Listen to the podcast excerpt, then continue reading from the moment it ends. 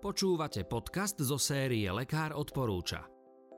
V tejto epizóde sa budeme rozprávať s primárkou Ivanou Šošovou, kardiologičkou o živote po prekonaní infarktu srdca. Budeme sa rozprávať najmä o ďalšej spolupráci s lekárom a dozviete sa, ako takáto spolupráca vyzerá, ako to vyzerá po prepustení z nemocnice, ako sa vyhnúť možným komplikáciám alebo ako často navštíviť vášho všeobecného lekára. Moje meno je Tomáš Havran a prevediem vás týmto rozhovorom. Pani primárka, vítajte. Ďakujem veľmi pekne. V predošlej epizóde sme sa rozprávali o tom, čo spôsobuje infarkt myokardu a aký životný štýl viesť, aby teda tá šanca, že ten infarkt budeme mať, bola čo najnižšia a zároveň aj akú životosprávu dodržiavať už po infarkte myokardu. Teraz sa budeme hlavne baviť o tom, ako vyzerá tá spolupráca s lekárom. Takže jednak je to, čo všetko môže spraviť ten pacient a potom je tu ešte pre neho ten lekár. Takže ako by mala vyzerať táto spolupráca? Povedala by som na úvod, že určite je tento faktor veľmi dôležitý. To znamená spolupráca s lekárom a to, že vlastne človek po infarkte by doživotne mal byť v rukách lekárov. Ja nehovorím, že pro drobnohľadom a každý deň ho má niekto vidieť. To vôbec nie ale takéto ako keby dispenzarizácia, to znamená sledovanie a ja neviem, minimálne dvakrát do roka, aby toho človeka lekár videl, by malo byť skutočne pravidlom a mali by o tom vedieť aj pacienti, aby teda toho lekára navštívili, lebo Nefunguje to tak, že lekári si pacientov volajú, až keď už ich majú v starostlivosti, tak vtedy samozrejme áno, pri kontrole naplánujú aj ďalšiu. E, úplne typický priebeh pri infarte myokardu je, že pacient má bolesti, zavolá si záchranku alebo ho odvezú do nemocnice, tam by som možno varovala. Často sa nám stáva, že pacient aj šoferuje, že privezie sa sám. Určite neodporúčam, lebo tá situácia sa z minuty na minútu môže zmeniť a e, človek ani nemusí e, to auto doviesť e, k tomu lekárovi. To znamená, že pacient má bolesti, diagnostikuje sa infarkt, zostáva určite v nemocnici. Tam je jednoznačne hospitalizácia. Počas tej hospitalizácie dostane potrebnú liečbu, či už teda liekmi, alebo infúzie, alebo je prevezený do špecializovaného centra, kde teda dostane liečbu tzv. intervenčnú. E, toto všetko sa udeje v nemocnici, je to veľmi individuálne, komu, akú liečbu a kedy je poskytnutá. Na to sú určité pravidlá. Myslím, že v dnešnej dobe na Slovensku sa tieto veľmi dobre a kvalitne dodržiavajú. Ako je to teda po prepustení? Zvyčajne pri nekomplikovanom infarkte tá hospitalizácia trvá približne týždeň. A potom prepustenie z nemocnice pacient do, má liečbu, na ktorú je teda nastavený, ktorú dostane a mal by do troch dní e, navštíviť praktického lekára, čo je samozrejme ideálne už len preto, aby mu praktický lekár ďalej predpísal lieky, lebo dostane pacient lieky na domov z nemocnice na 3 dní a potom vlastne to ďalšie predpisovanie je v rukách praktického lekára. Praktický lekár samozrejme komunikuje a spolupracuje s kardiológom a pacient po infarkte určite patrí do rúk kardiológa a hovorím minimálne jedenkrát za rok, optimálne dvakrát do roka by aj kardiolog mal takéhoto pacienta vidieť. A teda keď mám nejaký komplikovaný infarkt myokardu, tak ten postup je iný? Iný je často hlavne z hľadiska dĺžky hospitalizácie, lebo pri komplikovanom infarkte myokardu môže byť tá hospitalizácia z dôvodu infarktu dlhšia. K hlavným komplikáciám infarktu patria arytmie, to znamená, že niekedy aj teda veľmi vážne a veľmi nebezpečné. E, to je jedna vec. E, potom tam patria, e, patrí tzv. srdcové zlyhávanie. To už vidíme niekedy aj počas tej hospitalizácie vlastne potom bezprostredne po prekonaní infarktu, alebo sa môže vyvinúť neskôr. Práve preto je tam aj dôležité to, to, tá dispenzarizácia, to sledovanie kardiológom. A potom sú určité našťastie raritné komplikácie, ale môžu byť, to sú tzv. mechanické komplikácie, kedy napríklad dôjde k ruptúre srdcového svalu. To znamená, že ten srdcový sval praskne a to je vážna situácia, vyžaduje si akutný zásah, aj teda operačný zásah, alebo dôjde k odtrhnutiu závesného aparátu chlopne a k akútnej nedomykavosti. Čiže to sú naozaj, to sú relatívne raritné, ale veľmi vážne komplikácie. Čiže v závislosti od týchto komplikácií, ktoré sa objavia, môže byť aj tá dĺžka hospitalizácie rozdielna. E, potom, čo ešte ovplyvňuje dĺžku hospitalizácie, sú aj pridružené iné choroby, ktoré, ktoré človek má, e, napríklad cukrovka, vysoký krvný tlak, toto sú všetko ochorenia, ktoré je potrebné ešte pred e, prepustením stabilizovať a nastaviť na liečbu, ktorú potom pacient teda dlhodobo užíva. Dobre, takže vlastne podľa toho aj, aký je ten typ toho infarktu myokardu, ak sú tam komplikácie, aké možno ochorenie mal pacient v minulosti, podľa toho sa nastaví liečba. No a potom ten pacient je sledovaný u všeobecného lekára, ale predpokladám aj u kardiologa, respektíve ako vyzerá tá spolupráca medzi všeobecným lekárom a špecialistom? Ako som spomínala, že do troch dní by sa teda pacient mal prihlásiť u toho všeobecného lekára, priniesť prepušťaciu správu, aby teda dostal všetky tie lieky, ktoré sú tam e, na ordinované alebo odporúčené, ktoré praktický lekár e, predpíše. A potom následne by praktický lekár mal dať pacientovi odporúčanie, lebo funguje u nás zatiaľ taký systém, že vyšetrenie už špecialistuje na základe odporúčania všeobecného lekára. Čiže mal by pacient dostať aj odporúčanie na vyšetrenie, na objednanie sa ku kardiologovi. Tam je ideálne, aby sa dostal pacient do dvoch mesiacov ku kardiologovi. Je to veľmi rozdielne, závisí od e, regiónov, dostupnosti kardiologov.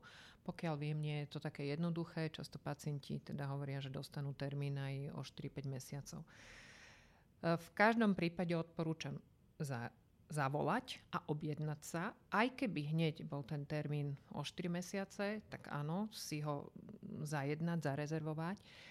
A v prípade, že by boli, že by vznikli nejaké ťažkosti, tak navštíviť toho praktického lekára a myslím, že potom je už cesta, že on ako keby urguje to vyšetrenie u kardiologa, aby tam sa pacient dostal skôr. Čiže vždy platí, že radšej sa objednať hneď a čakať chvíľu, ako sa neobjednať, lebo, je to, lebo to trvá dlho a tak ďalej. Prípadne sa dá možno nájsť niekoho, kto teda berie rýchlejšie.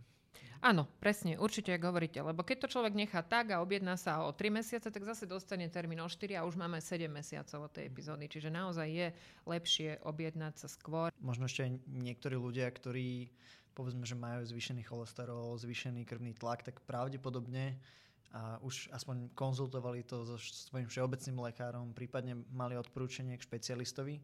Čiže možno aj preventívne to riešiť je určite lepšie, ako len čakať keď teda človek už bude mať, bohužiaľ, infarkt myokardu, ak teda zrovna bude mať to nešťastie?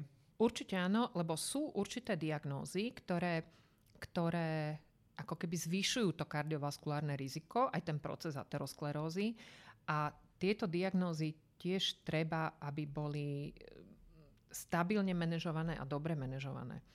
A k takým diagnózam patrí jednoznačne vysoký krvný tlak, patrí tam jednoznačne cukrovka. E, a potom hypercholesterolémia, ale to sa často zistí až práve pri tej e, hospitalizácii kvôli infarktu. A toto sú tri veci, na ktoré treba myslieť a e, možno s výnimkou diabetu, čo teda patrí diabetológovi, táto diagnóza a pacient by mal aj tohto špecialistu navštevovať, pokiaľ má túto diagnózu, tak aj vysoký krvný tlak, aj tú optimálnu hladinu cholesterolu udržiavať, lebo na to sú presne tabulky, normy, akú hladinu cholesterolu by pacient po infarkte mal mať. A zo skúsenosti vieme, že má, je málo pacientov, ktorí ju takú majú primárne. Väčšinou je tam skutočne určitá hypercholesterolemia prítomná a je to vlastne jeden z rizikových faktorov toho infarktu. Takže ten vysoký krvný tlak, aj ten management e, cholesterolu veľmi dobre e, zvládne kardiolog obidve tie diagnózy. A môže to potom robiť v spolupráci s praktickým lekárom. Napríklad kľudne môže všeobecný lekár urobiť ten odber a pokiaľ kardiolog napíše, že áno, mal by tam byť takáto a takáto hladina, tak môže upravovať liečbu. Ale v praxi väčšinou mám skúsenosť, že toto je v rukách kardiologov, ktorí toto manažujú a optimalizujú túto liečbu. Sú tam ešte nejakí ďalší špecialisti, ktorí väčšinou sú odporúčení všeobecným lekárom, kam pacienti po infarkte myokardu idú? Ako som spomenula, najčastejšie, lebo to je častá, častý súvis, že pacient s aterosklerózou má aj cukrovku, takže najčastejšie sú to diabetológovia. Potom napríklad pri extrémnej obezite môžu to byť nejakí poradcovia výživy a takíto špecialisti, ale kardiológ a diabetológ je také, taký asi základ. E, niekedy sú najmä pri tzv. E, vrodených poruchách metabolizmu tukov, ktoré opäť môžu viesť práve k zvýšenému alebo skoršiemu výskytu infarktu, tak e, sú aj ambulancie špecializované pre poruchy metabolizmu. Ale poviem tak vo všeobecnosti od všeobecného lekára kardiologovi a pokiaľ mám pacient cukrovku, tak diabetologovi. Takže to je vlastne spolupráca s tými rôznymi lekármi, aj všeobecným lekárom, špecialistami. No a teraz predpokladám, že pacient má nejakú dlhodobú liečbu, berie lieky. Aké lieky, koľko liekov, ako to asi vyzerá? Sú určité lieky, ktoré pacient po infarkte každý má, alebo mal by mať, ale má a ich užívanie je doživotné. Tam jednoznačne patria tzv. antitrombotika, to znamená lieky proti zrážaniu krvi. To je, ich princíp je, aby vlastne sa tie zrázeniny v tých cievách, ako sme úplne na začiatku hovorili, že vlastne tá zrázenina, tie krvné doštičky keď nasadnú na ten aterosklerotický plát, tak vlastne vytvoria tú prekážku v toku krvi. Takže práve po infarkte tieto lieky sú absolútne nevyhnutné a doživotné. Už je individuálne, niektorí pacienti majú dva tie lieky, to je, to je individuálne, ale nejaká antitrombotická liečba, nebudem konkrétne rozvádzať, nejaká antitrombotická liečba je potrebná doživotne a druhá liečba, ktorá je potrebná a tiež máme skúsenosť, že doživotne, výnimočne sú pacienti, že ju nepotrebujú alebo teda sa im potom vynechá, sú tzv. statíny. To sú lieky práve na ovplyvnenie hladiny cholesterolu, ale nie je to ich jediná úloha. Ich, ich úloha je aj v ovplyvnení tej hladkosti, tej cievnej steny. Čiže vlastne prispievajú k tomu, aby sa jednak ten, aby ten aterosklerotický plát nepokračoval, sa nezväčšoval a aj k tomu, aby sa tzv. stabilizoval, aby sa na ňom tie krvné doštičky a tie, tie tromby, tie zrázeniny nechytali. Takže to sú dve absolútne zásadné skupiny liekov, ktoré ovplyvňujú prognózu pacienta a teda sú potrebné užívať ich do, doživotne. No a potom závisí od toho, že aké má pacient pridružené ochorenia a to pridružené tzv. kardiovaskulárne riziko. Ak má človek vysoký krvný tlak, tak je naozaj často nevyhnutné a doživotne nevyhnutné užívať lieky na mm, krvný tlak, alebo teda na vysoký krvný tlak, aby tie hodnoty tlaku boli optimálne nastavené, ideálne pod 130 na 80 mm ortute, 140 na 90 s takou rezervou, alebo teda dobre, ale optimálne 130 na 80. Potom samozrejme, ak, ako som povedala, ak je tam cukrovka, tak lieky na cukrovku. A v prípade, e, že je, že je ten cholesterol veľmi vysoký alebo nedarí sa ho len len tými statínmi dosiahnuť, tak existuje aj kombinovaná hypolipidemická liečba a tá má tiež veľký význam prognosticky. Je niečo, čo sa mm, môžu obávať pacienti, ktorí berú tieto lieky, alebo je niečo, čomu sa majú vyhýbať? Samozrejme, treba povedať, že každý liek e, môže mať aj nejaké nežiaduce účinky. E, to netreba, netreba e, nejako na to zabúdať. Na druhej strane v porovnaní s benefitom, s prospechom tejto liečby sú tie nežiadúce účinky ojedinelé alebo nie významné, ale v prípade, že sa objavia, tak dá sa teda nájsť e, alternatívna liečba. E, absolútnou kontraindikáciou alebo teda problémom v užívaní je napríklad alergia na liek. Hej. V takom prípade sa ten liek samozrejme nedá užívať, ale vždy je možnosť nájsť nejakú alternatívu, čiže nejakým spôsobom to nahradiť. E, čomu by sa pacienti po infarkte mali vyhýbať, alebo teda myslím si, že aj celkovo to platí pre populáciu. Veľa sa o tom nehovorí, napriek tomu sú to jedny z najúžívanejších liekov a to sú tzv. nesteroidné antireumatika. E, nebudem menovať konkrétny preparát, ale určite každý máme doma tie rúžové tablety, čo si dáme, keď nás niečo bolí. Dobre, ak sa to stane občas, zaberie výborne, ale pravidelné dlhodobé užívanie tejto skupiny liekov nie je nie je prospešné pre srdce a e, celkovo e, kardiovaskulárny systém. Ďakujem veľmi pekne, pani primárka, aj za tento rozhovor o tom, ako vyzerá spolupráca s lekárom po infarkte myokardu. Ďakujem pekne aj ja. Počúvali ste podcast zo série Lekár odporúča na tému Manažment pacienta a spolupráca s lekárom po infarkte myokardu s primárkou kardiológie v Národnom ústave srdcových a cievnych chorôb doktorkou Ivanou Šóšovou. Lekár odporúča.sk relevantné informácie o zdraví na jednom mieste.